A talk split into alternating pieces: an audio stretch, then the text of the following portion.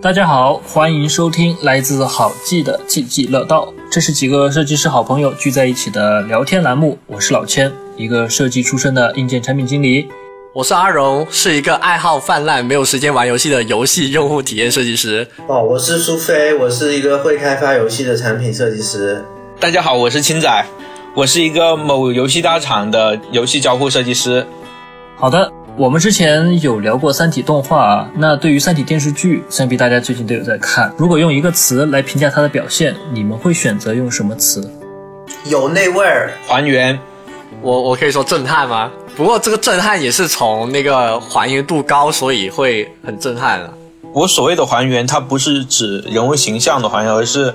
整个叙事结构和情节的还原。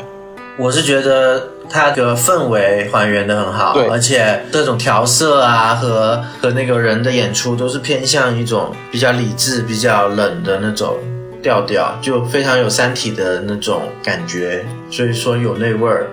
我会给这个电视剧评价的词是意料之外，因为之前《三体》动画和电视剧一起公布的时候，我看了演出阵容，我会觉得除了大使，好像大家的外形都跟我想象的差不多。但是意料之外，就是说于和伟的大使演的实在是太好了。对，我也觉得于和伟演的不错。故事里面对他有扩写嘛，在电视剧里面，然后就会觉得说对他的扩写其实一定程度上是围绕原著的嘛，对，更丰满，更容易共情。对，在我看来，《三体》电视剧评价不错的原因在于对原著没有太多的修改，对吧？对于这个点，我个人有个问题，就是说，既然它是一个改编作品，那改编作品。它需不需要照搬原著的剧本，或者是说改编的度在哪里？我觉得应该是按照忠实于原著为主。嗯，但是你可以有一些改动，为了让你方便拍也好，或者你觉得这个故事更合理也好。我会觉得，只要故事整体的大纲是沿着原著走就行了。具体到细节的刻画的话，可能有一些比较经典的场景还原就可以了。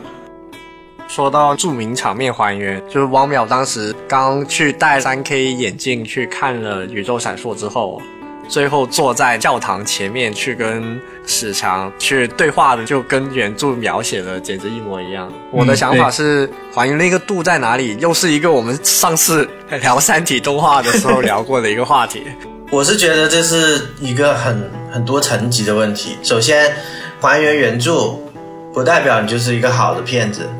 你还原的同时，你要是一个讲故事讲得好，这样才是一个好的作品。但是如果你不还原原著，但是你把你的故事或者你想要表达那个内核表达得很好，而且如果大家都喜欢的话，甚至可以说是嗯比原著更好的一个东西，像比如说《教父》，甚至我举一个很经典的例子，就是《三国志》和《三国演义》。《三国演义》其实就是《三国志》的一个原著改编后产生的一个结果。对。对，就类似于这种，他只是借用了那一套脉络，但是他也是能够把故事给讲好。对，所以我觉得还原不还原原著这个点，如果我们在吵的话，首先它肯定是故事性和观看体验是没有到特别好，我们才会在吵这个点。嗯，所以说本质上你就会觉得说，无论它是否还原原著，这个改编作品本身它必须要具备很强的一个完整度、完整性，就单拎出来它也需要做好。该做的很多事情。对，其实我对我对改编这个事情，我在想，就是他们好像两者之间最大的区别，比如说你把一本小说改编成一个电视剧，最大的一个区别就是它的媒介从一个纸质或者是书面的一个媒介变成了一个影像的媒介。这个东西的一个巨大的区别会导致说，呃，看的人他的接受信息的一个方式的不同，就是我会认为这才是一个改编的最根本的一个出发点。从我自己参与改编的作品的经验来看，改编团队他想要重视的，我要在符合我这个传播媒介之下，我怎么去更好的还原原著，然后为此我会对原著去做一些基于这个设备、基于这个媒介的一个更本地化的一个优化。就这个可能会造成一定程度的不还原，但是你要进行一个本地化、进行设备上的一个适配的话，这个是非常必要的。所以可能。会有一些不一样的东西，嗯，对，我觉得确实是这样。像《三体》的写的书，就文字上的东西，你可能每个人看都有各自的想象。但是如果变成一个影像化，你是需要去把它所有东西都固定下来，就是你甚至像他们用的那个 VR 的那个 V 装具，他们也要就是设计一下怎么组合，怎么样合理，就是中间有很多东西是需要去做一些改变的。不过有一些地方能坚持的，我觉得可能还是就适当坚持一下，比如说，就原著它里边有一些相关的细节描写，那如果你能够把这个细节描写直接还原到电影或者是电视剧来的话，我觉得就已经很好了。我会比较赞成大家刚刚聊到的，就是本质而言，作为一个改编作品，它必须要具有很强的完整度，因为很多时候原著它很多东西对于某些东西的描写可能就是一句话。但是我们需要把它，无论是做本地化呈现也好，或者是做其他媒介形式的呈现也好，会需要把它去细化。提到细化，可能就会有很多主观的一些设计也好，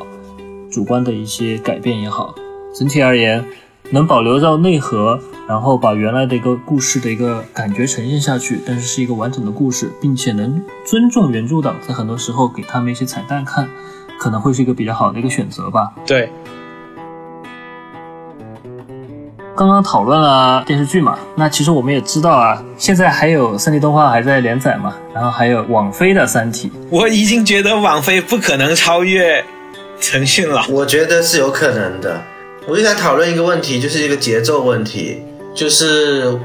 国产的这些电影也好，电视剧也好，它这个节奏，嗯，都会让我觉得非常非常慢。嗯对。每一集你就发生那么几件事，你好意思叫做一集？好意思拍这么久？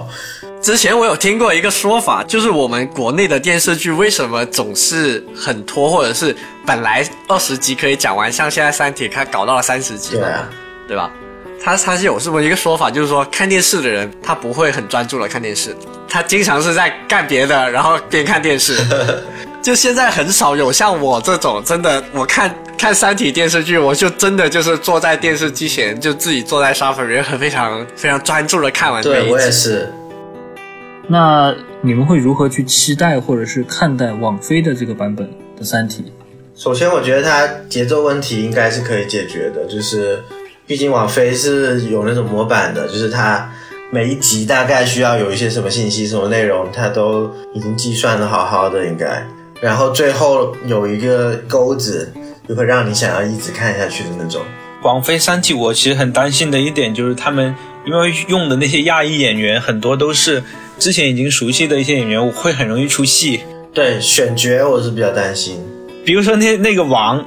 就是那个奇异博士里面的王，维看到他我就 我就出戏。他演啥？演大使吗？他演汪淼，你自己想想。他演汪淼，哈，你自己想想，演这个人演汪淼淼，就就是真的是真的。谁谁的汪淼，汪淼在我眼里就应该是张鲁一那种，呃，一个戴着眼镜的锅盖头的这样一个博士的这种形象，文绉绉对吧？对应该是文绉绉的一个人。对这个就从细节上就细节描写上没有还原嘛。反正我的话，我会觉得说，原著粉不要期待网飞《三体》，就是我会觉得说，因为《三体》内核它本身就不是欧美崇尚的个人英雄主义，因为因为《三体》内核是人类命运共同体的一个浪漫情怀嘛，而且我觉得就是这种情怀，它是受我们的历史、我们的政治等等因素相互作用的一个结果。然后我会觉得说，目前如果是看，就是从原著的角度来讲，这个这个内核可能要能还原，也只能由咱们中国自己人才能还原。我其实不太同意老狗说的，我觉得其实像第二部《黑暗森林》，我觉得是真的极致的英雄主义啊，就是一人救全球。我之所以觉得它很体现人类命运共同体这个事情是，就当时说人类已经知道未来几百年以后三体舰队会到，可能会带来一个人类的灭顶之灾，但是现在的这些人他还会去愿意为自己的后代，或者是愿意为自己看不到的未来去努力，对，就这种精神，我觉得很动人。我会觉得就是说这种内核和传统意义上的个人英雄主义还是差得蛮远的。回到刚刚我们之前讨论改编这个问题，我觉得可能啊，挽回《三体》可能会很好看，但它应该也是一个有一个全新内核的一个故事。你就看一下那个情节。首先，如果是拍第一部的话，红岸基地我会不太看好，我不太能够期待他们能够有多还原就是关于那个时代的那些内容。我会更期待他们在《黑暗森林》和《死神永生》里面的表现。如果他专门专注于描写逻辑的话，可能会很出彩。对，无论如何，我觉得《三体》这个 IP 一定会在二三年，我觉得可能甚至二四年也会持续的出现在我们的视野里面。那我们也希望吧，二零二三年会成为各种方面、各种意义上中国科幻的一个元年吧。那么好的，这一期的积极乐道就到这里了。如果我们的栏目让你有所收获、有所思考，请关注我们好记吧。我们下期再见，拜拜拜拜。拜拜。